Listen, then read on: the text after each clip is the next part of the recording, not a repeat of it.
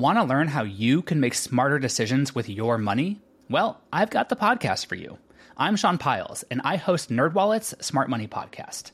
Our show features our team of nerds, personal finance experts in credit cards, banking, investing, and more. And they'll help you make the most of your money while cutting through the clutter and misinformation in today's world of personal finance. You'll get clarity on strategies to help you build your wealth, invest wisely, shop for financial products, and plan for major life events. Listen to NerdWallet's Smart Money Podcast wherever you get your podcasts.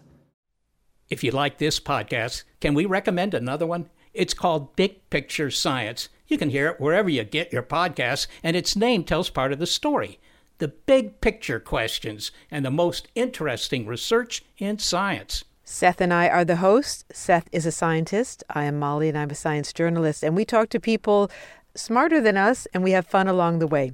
The show is called Big Picture Science, and as Seth said, you can hear it wherever you get your podcasts. What follows may not be suitable for all audiences. Listener discretion is advised. The world is full of stories stories of mysteries, of curiosities, of oddities.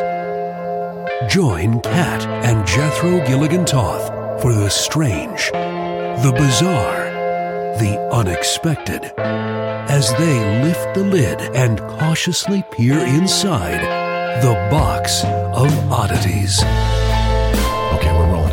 I miss going first sometimes. Yeah, it's been a long time since you've gone first. We started having me go first when I was having throat issues, and we just kind of stuck with it, but you can go first if you like. Would you like to go first? That's really nice of you. Are you feeling confident about that? I mean, if you have to sit there and listen to me talk for a while, are you still going to be able to make the sounds come out of your face? I'm confident that I can do that, yes. Oh, that's very exciting. I'm okay. Well, now I'm nervous. Oh, jeez. We should probably start before that guy with the Lexus and the glass pack muffler um, pulls into the parking lot because, oh my God, it's like he just drives around the apartment building. Yeah, it might be his job. That's the only way I can figure out that he just drives around so much. I think he just likes listening to his muffler. Really? Yeah. How can he listen to anything anymore? It's so loud. He must have hearing damage by now. I, it scares Haggis. I tweeted about it the other day, and there was a huge response because apparently a lot of people live near this guy. really? Yeah. Wow. Okay, then. I just don't. I'd like to shut the guy down, but I don't want us to be like the old couple on our balcony waving our canes and right. walkers. Get off our lawn. Get out of our You yard. Damn kids. With your glass pack mufflers. Like that. I don't want to be that. How do you know it's a glass pack muffler? What does that even mean? Glass pack muffler, as I understand it, there's not as much pressure buildup that that uh, goes back into the engine, so it ri- makes your car run more efficiently. Mm-hmm. Maybe even add some horsepower to it, but it's really loud. They were called cherry bomb mufflers back in the '60s I love that song. by the Runaways. Yeah. yeah, it's a good one. It is a good song. It's the only good thing about Dazed and Confused. Some good music on that soundtrack. All right, anyway, go first. Okay, I'm very excited. I got this topic suggestion from Brian on TikTok. Thank you so much. I really enjoyed learning about Prince Leonard. So I pulled up the article and it said Australia's Prince Leonard was admitted to hospital over the weekend with a lung infection. And I was like, did Australia have a Prince Leonard? I don't recall. And then I learned about Leonard Casley. Not the Prince of Australia, but the Prince of Hutt River Province. And not really a prince, but So, self-proclaimed royalty, yeah, kind of like the emperor from San Francisco. kind of like that. Okay. Hutt River Province was sort of the second largest nation on the Australian continent. It had its own flag and currency, uh, but not officially recognized by the government. Okay, let's get into it. The principality was located about 350 miles north of Perth in Western Australia. Leonard Casley married Shirley Joy Butler in 1947, and they had a bunch of babies together four sons and three daughters. Leonard and his family moved from his farming and mining interests near Westonia to another farming property in Hutt River. In 1969, he and his older sons cleared 5,600 hectares and produced 14,000 bushels of wheat, only to find that the Western Australian Wheat Board would only pay him for 10% of it. Oh my. At that time, it was common that farmers would grow their wheat and the government underwrote the sale of that wheat. So they'd get paid at harvest time and a little bit here and there the rest of the time. Quotas left a lot of growers with a very limited amount of grain that they were able to legally deliver into the system. This is according to Pastoralists and Grazers Association of Western Australia president Tony Seabrook. That title sounds like royalty. right? He said to have grain beyond that so called quota, it was undeliverable, and you had to keep it on the farm. And Leonard thought that was bonkers. Leonard was born in August of 1925. He was the son of a Kalgoorlie railway fireman. And like most farmers, he wasn't just a farmer. He was a self described mathematician and physicist. He privately published a number of research papers and books. He served in the Royal Australian Air Force between 1943 and 1946. He was also sassy as fuck. So when the government offered to pay him for 10% of his harvest based on the average production of the past seven years, he was like, yeah, no. Mm. In this system, there's no appeal and there's no compensation. So he petitioned to the state governor, Sir Douglas Kendrew, and that was unsuccessful. So, what do you do? You've just got this huge harvest and lost money, and Leonard wasn't having it. So Leonard declared independence from Australia and from the state. Leonard unearthed the Treason Act of 1485 that made it illegal to impede a de facto prince. And so Hutt River became a principality. But he wasn't just going to say it, he wasn't just going to be like, this is a principality.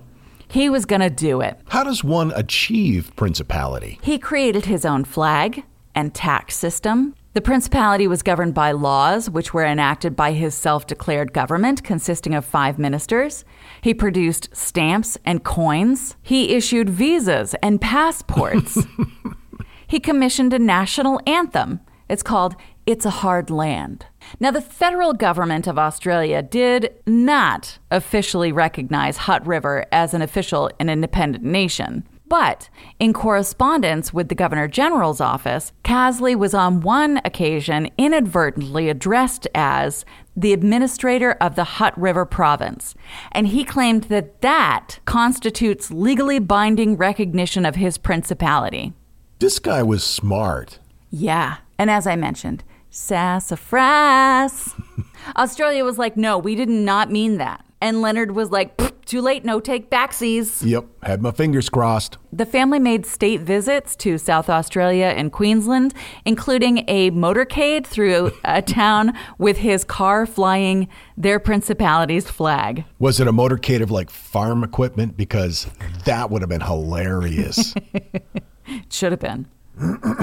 a few years later, Leonard, being a bit of a showman, began presenting himself as Prince Leonard and granting family members royal titles, though they, I should mention, remained loyal subjects to the Queen. Casley believed that under Australian law, the federal government had two years to respond to his declaration of sovereignty, and he says that their failure to do so gave the province de facto autonomy in 1972. This, according to Leonard, meant that they were exempt from Australia's taxation. But Australian tax officials disagreed. Leonard was advised that the Prime Minister, Malcolm Fraser, had ordered the tax department to pursue him. Leonard said that he continued to sell his wheat in open defiance of the quota. In February of 1977, despite Prince Leonard's claims of sovereignty, he was successfully prosecuted for failing to comply with requirements to furnish the Australian Taxation Office with required documents. He and his cabinet responded by declaring war on Australia. This guy is sassy. I'll, I'll give you that. Now, the war only lasted a couple of days, and in 1978, Prince Leonard appealed the Supreme Court of Western Australia against a conviction for conducting a shop on his property without a permit because he believed he didn't need a permit from Australia because he wasn't part of Australia. Mm-hmm. Well, the continent, yes, but not the country. In about 2006, the prince was again successfully prosecuted by the ATO. He sought special leave to appeal to the High Court of Australia, but his uh, application was dismissed. It seems like as time went on, his attempts became less and less cute. And they were like, no, we're just going to prosecute you. Yeah, yeah. You were a cute little prince, and now you're just a pain in the ass. We're going to call you your ass holiness. Hutt River Province's modest success as being an independent nation, sort of, led to more than 20 micronations across Australia. Other people claiming unfairness when it came to government dealings, including things like mortgages and, of course, taxes. People were saying, no, this isn't fair and we're not going to do it. So, this is my own nation. Probably not as successful as Leonard's because he was really well organized. Hutt River kept gaining more and more attention. They saw tourists, and sometimes over the years, dignitaries and diplomatic representatives visited their six building compound. And of course, his family had to have titles. They became Crown Prince Ian, Wayne, Duke of Nain, Richard, Duke of Carmel, Duchesses Kay, Diane, and Cheryl. The three duchesses also constituted the Crown Council, in case you're curious. I love the idea of a, of a duke named Wayne. And the fact that he was the Duke of Nain and that rhymes, just great. In April 2007, the prince received a message from their neighboring country's Governor General, Michael Jeffrey, on the occasion of Leonard and Shirley's diamond wedding anniversary. And they took great joy in that because other countries were recognizing them and their sovereignty and their diamond anniversary. Sadly, Her Royal Highness Princess Shirley of Hutt, Dame of the Rose of Sharon, passed away in 2013. In 2016, the prince received a letter from Buckingham Palace. He had acknowledged the Majesty's 90th birthday and received official correspondence back thanking him for his acknowledgement of it. I imagine that's something like the thank you but no that we got from the White House after we invited Barack Obama and Michelle to our wedding. Wouldn't it have been cool if they came, though? I see he was in Maine not long after that, I so know, I know. you could have bumped up your trip. Is all I'm saying. Thanks, Obama. You think we're joking? No, we actually really We did. did invite them, yeah. Just to see what would happen. In January 2017, Prince Leonard announced after ruling for 45 years that he would be stepping down. He was going to be succeeded by his son, Graham, who's actually his youngest son. Hmm. Why it was done that way, unclear. I mean, he can run his country however he wants. It's just interesting to me, that's all. I feel bad for Wayne. Wayne's a duke. He's doing just fine. In 2017, judgment from the Superior Court ordered Prince Leonard and his son to pay $3 million. Oh, No. Oh, no. Yeah. That put the country out of business. It didn't, but it certainly made things difficult. And I don't know if it happened before or after Prince Leonard announced that he was stepping down. But it was only two years later, in February of 2019, when, after a long battle with emphysema, Prince Leonard passed away. He was surrounded by a prince and dukes and duchesses. Mm-hmm. And I can only imagine that their family's motto, While I breathe, I hope, was top of mind, That's a lovely family motto. isn't it? Unfortunately, in 2019, the micronation was forced to shut its borders to tourists due to the COVID 19 pandemic. And then in August 2020, the principality was formally dissolved amidst disputes with, of course, the Australian Taxation Office demanding the millions of dollars in unpaid taxes. Hmm. And also the COVID 19 pandemic. So, Graham Casley confirmed to the Australian Broadcasting Corporation that the property would be sold to pay a mounting debt. But Leonard remains awesome and is kind of like a folk hero.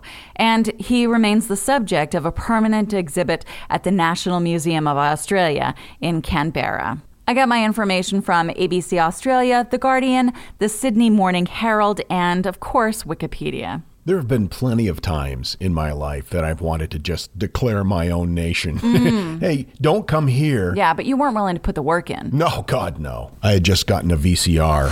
The Box of Oddities with Kat and Jethro Gilligan Toth. I've got to tell you, the longer we've had our Aura frame, the more I love it. I have kids, and they live about 3,000 miles away, and my daughter is expecting a child, and she has been sending me updates on her baby bump through the Aura frame. And since I can't be there to experience it with her, it's the next best thing. And speaking of mothers, if you're looking for the perfect gift to celebrate your mom in your life, Aura frames are beautiful Wi Fi connected digital picture frames. It allows you to share and display unlimited photos. It's super easy to upload and super easy to share photos with the Aura app. And here's the thing if you're giving Aura as a gift, you can even personalize the frame with preloaded photos and memories. We love Aura frames, and living so far away from family, thanks to Aura, it's the next best thing. It's like, it's like almost being there. And right now, Aura has a great deal for Mother's Day. Box of Oddities freaks can save on the perfect gift by visiting auraframes.com to get $30 off, plus free shipping on their best selling frame. That's A U R A frames.com. Use code oddities at checkout to save. That's A U R A frames.com and use code oddities at checkout, and you will save. Thanks, Aura Frames, for bringing my family a little bit closer. This message is sponsored by Greenlight. You know, as your kids get older, there are some things about parenting that gets easier. I remember once hearing my sister tell my little niece, if you put your pants on, I'll give you some Fresca. And when kids can start to reason that they get something if they do something right, it's a lot easier to manage them. Having that conversation about money with your kids, that's not the easiest thing in the world. Fact is, kids won't really know how to manage their money until they're actually in charge of it, and that's where Greenlight can help. Greenlight is a debit card and money app made just for families. Parents can send money to their kids and keep an eye on the kids' spending and savings, while kids and teens build money confidence and lifelong financial literacy skills. Your kids will learn how to save, invest, and spend wisely thanks to the games that teach kids skills in a fun, accessible way. When I was a kid, I had expected chores and then I had bonus chores. And bonus chores were where I earned money. And so if you're thinking like, hey, my kids should be doing stuff around the house, yeah, no, you're not wrong. But maybe there's extra ways that they can learn how to be a successful financial money person. What was one of the bonus chores that you had to do? Rub my mom's feet. And what did that pay? I don't know, like a quarter or something. Millions of parents and kids are learning about money on Greenlight. It's the easy, convenient way for parents to raise financially smart kids and families to navigate their life together. Sign up for Greenlight today and get your first month free when you go to greenlight.com slash oddities. That's greenlight.com slash oddities to try Greenlight for free. Greenlight.com slash oddities. And now, that thing in the middle. Recently, a Swedish couple named their newborn child, and bear with me while I spell it BRFXXCCXXMNPCCCCLLLMNN PRXVCLMNCKSSQLBB111116. His name is pronounced Albin. Eric sent us an email. Hey, Kat and Jethro, catching up again, and just listen to box 454, where Jethro talked about the Regency era and their pineapple obsession. Mm. It reminded me of a place I visited when my family took a trip to Great Britain. It's called the Dunmore Pineapple House in Stirlingshire, Scotland. Built in the Regency period, it had a hothouse on the on the ground floor for growing pineapples. Oh my gosh. The house also happens to be shaped like a giant pineapple a la SpongeBob SquarePants. Yes. I've attached the Wikipedia page for you to look at. It's really a beautiful place. Thanks for what you guys do. You're the absolute best. Love your show. Love the shallow end. Keep up the good work. Thanks, Eric. That sounds amazing. We got an email from Jennifer Lynch. Hello, my name is Jennifer Lynch. Well, at least we know she's not a liar. And I'm a historian slash museum person from Oklahoma. I'm the director of the Pioneer Woman Museum in Ponca City, and I have a background in intersectional gender history in the American West, Ooh. mostly involving the impact of the westward expansion. I was listening to Box 134. By the way, this person seems to have so much knowledge about stuff that I desperately want to know more about. Also, again, it never ceases to amaze us that you guys are so smart. You know so much. Anyway, I was listening, Jennifer writes, to Box 134 the other day, and I was prematurely decorating my museum's gift shop for Halloween. It's never too early. And Kat began talking about the history of the fork. I stopped what I was doing, smiled the dorkiest grin, and thought to myself, I've never been happier. Please know that I have read multiple books on historical kitchen technology and I'm kind of obsessed. I'm also in the process of working that information into this museum. Keep an eye out for the Consider the Fork and more work from Mother if you need some good reads in this area. Nice. I am thrilled. Thank you, Jennifer, Jennifer, that's fantastic. a fellow fork aficionado. I'm more of an enthusiast. But that's not just limited to fork technology, it's really all types of kitchen utensils. Hey there, I'm Dylan Lewis, one of the hosts of Motley Fool Money. Each weekday on Motley Fool Money, we talk through the business news you need to know and the stories moving stocks on Wall Street. On weekends, we dive into the industries shaping tomorrow and host the experts, authors, and executives that understand them. Tune in for insights, a long term perspective on investing, and of course, stock ideas. Plenty of them. To quote a listener, it pays to listen. Check us out and subscribe wherever you listen to podcasts.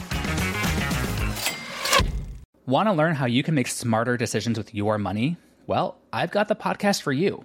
I'm Sean Pyles and I host NerdWallet's Smart Money Podcast. On our show, we help listeners like you make the most of your finances. I sit down with NerdWallet's team of nerds, personal finance experts in credit cards, banking, investing, and more. We answer your real-world money questions and break down the latest personal finance news. The nerds will give you the clarity you need by cutting through the clutter and misinformation in today's world of personal finance.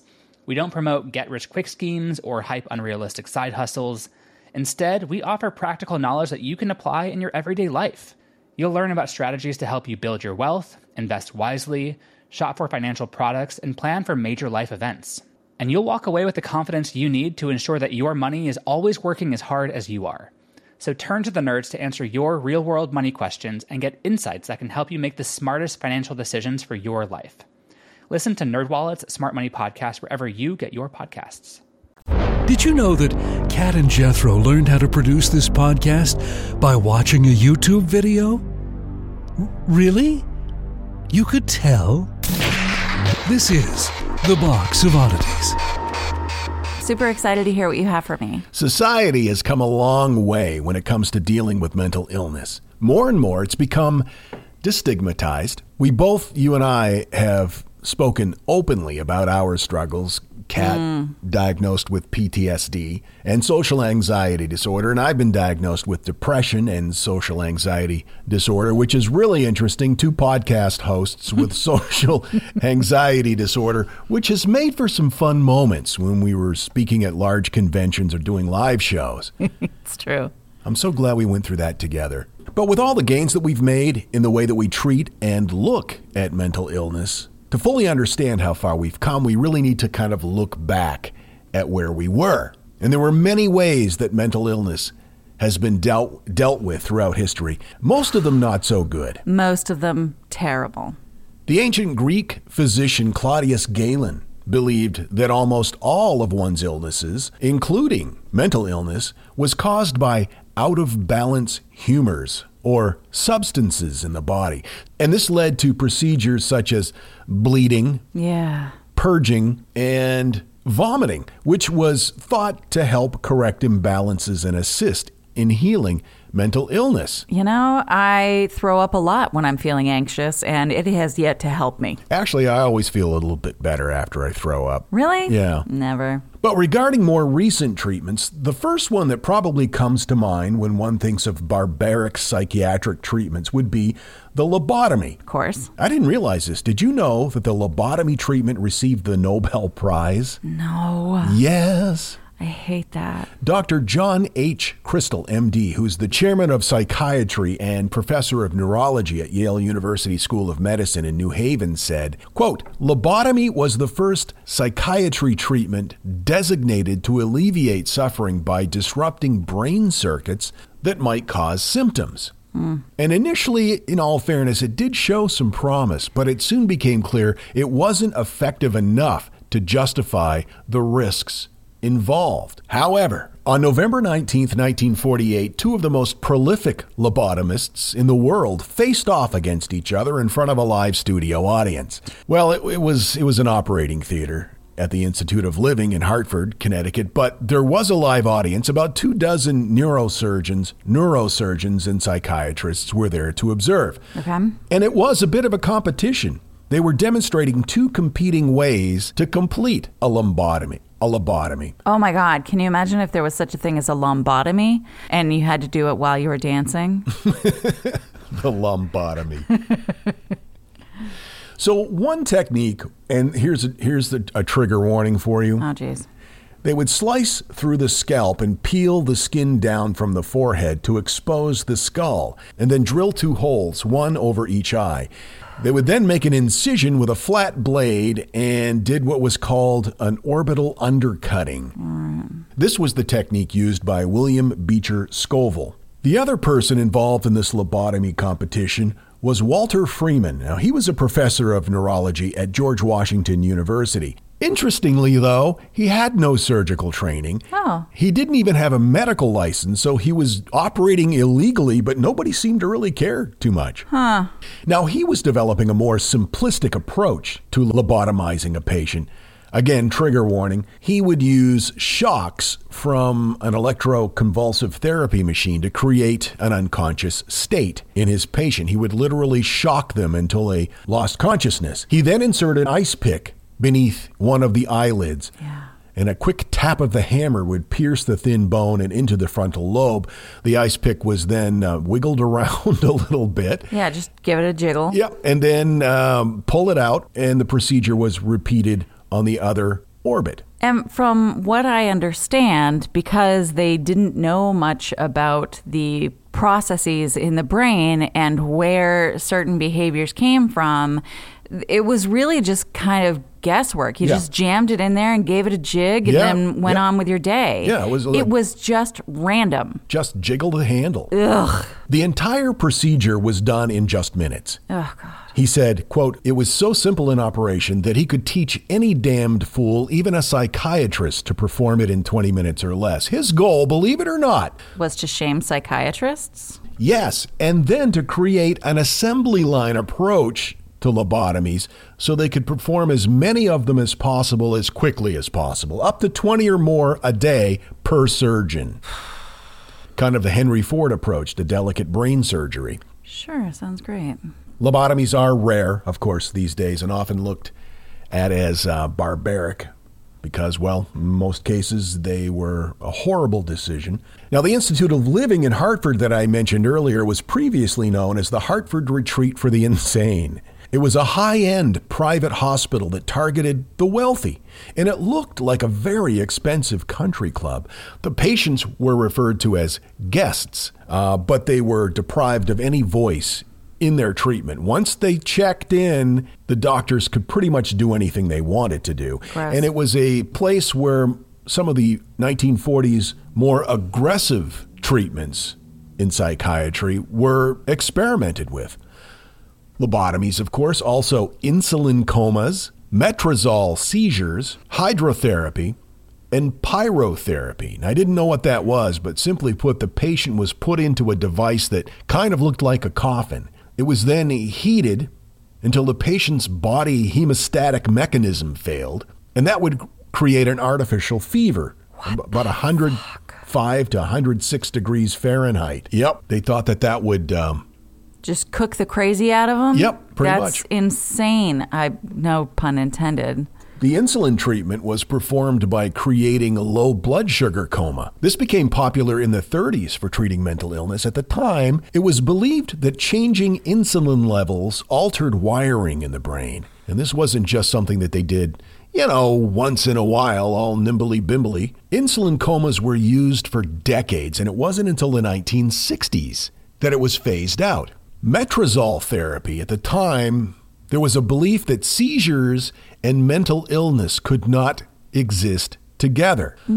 Yeah, For for why? I don't know What kind the of- science behind that. All right, come on. Obviously, it's faulty. So they thought that if they deliberately induced seizures, then mental illness, things as serious as schizophrenia, would just go away. And so they would induce these seizures with metrazol, which, by the way, was withdrawn from use by the FDA in the early 1980s. The treatments were not effective, but they went on for years. However, one good thing that did come out of it, the field of seizure related therapies did lead to more effective studies of electroshock and ECT. Now, as barbaric as some of these treatments throughout history have been, for me personally, the most horrific ones were those ones in the 30s Yeah. and 40s because these people, they were just human guinea pigs. Yeah. And that's the thing is I have heard of people who state that they benefited greatly from a lobotomy. Yes, yes. But because of the willy nilly nature that they were done and the frequency that they were done with very little understanding of what they were actually doing, Yeah. it was an epidemic. Yeah. But the idea that you would jam an ice pick in somebody's orbital socket into their frontal lobe and then just wiggle it around a little bit until you mm. got the desired result seems, I don't know, not a very good strategy.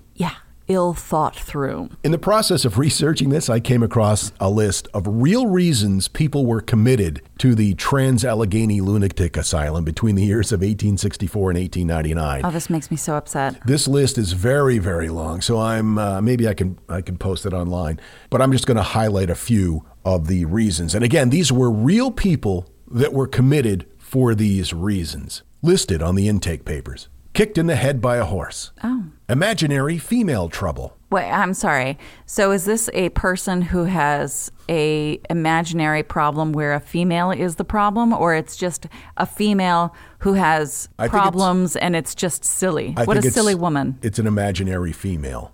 oh, it's an imaginary female. No, I don't know. Oh, okay. Laziness got somebody committed. Jealousy and religion. Those were two reasons listed for one person. Masturbation for 30 years. Whew, I hope that- Straight? I hope that person took some short breaks to receive proper nutrition and also used a lubricant because, ouch. Menstrually deranged. I get that. Novel reading. Wait, what? Yeah, reading a novel. There was a period of time in the 1800s where reading too much was looked down upon because, especially novels, because it might detach you from reality. Too fanciful. It's too fanciful. Tobacco and masturbation. Together? Yeah, My goodness. I don't know. Masturbation and syphilis. Oh my gosh. Well, I mean, if they're masturbating, that's good because they're not spreading their syphilis. I don't think they looked at it that, That way. should be back then. applauded. Yeah. Fever and loss of a lawsuit.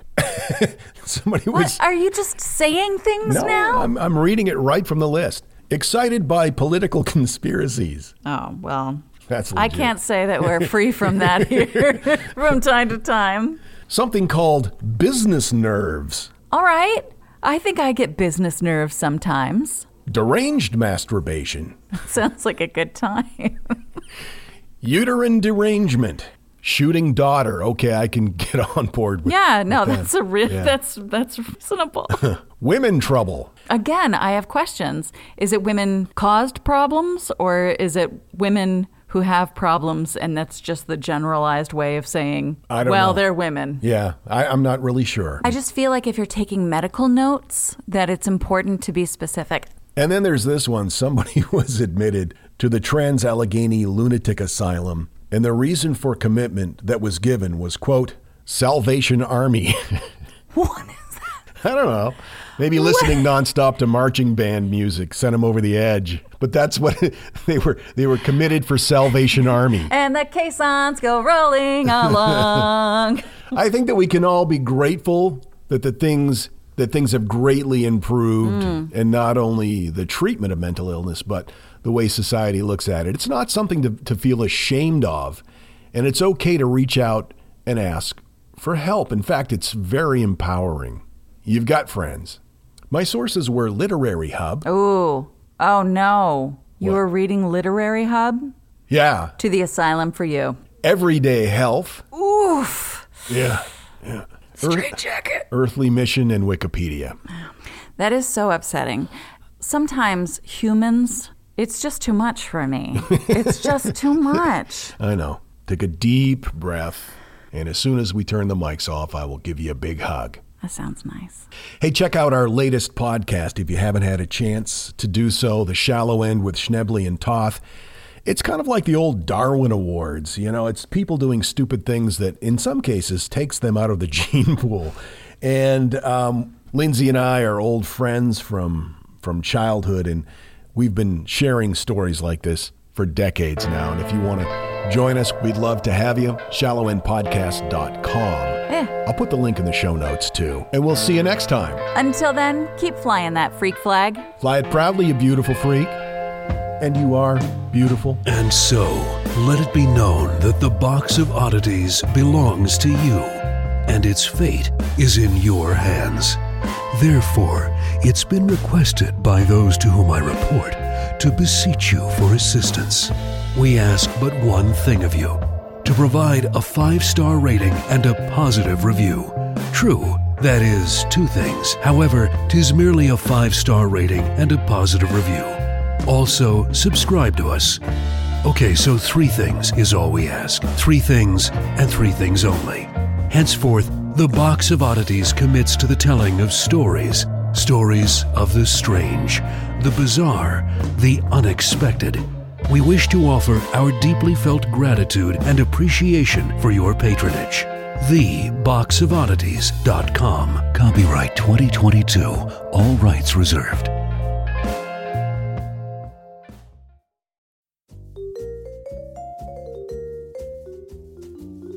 Do you love history but hate when it's stuffy and boring?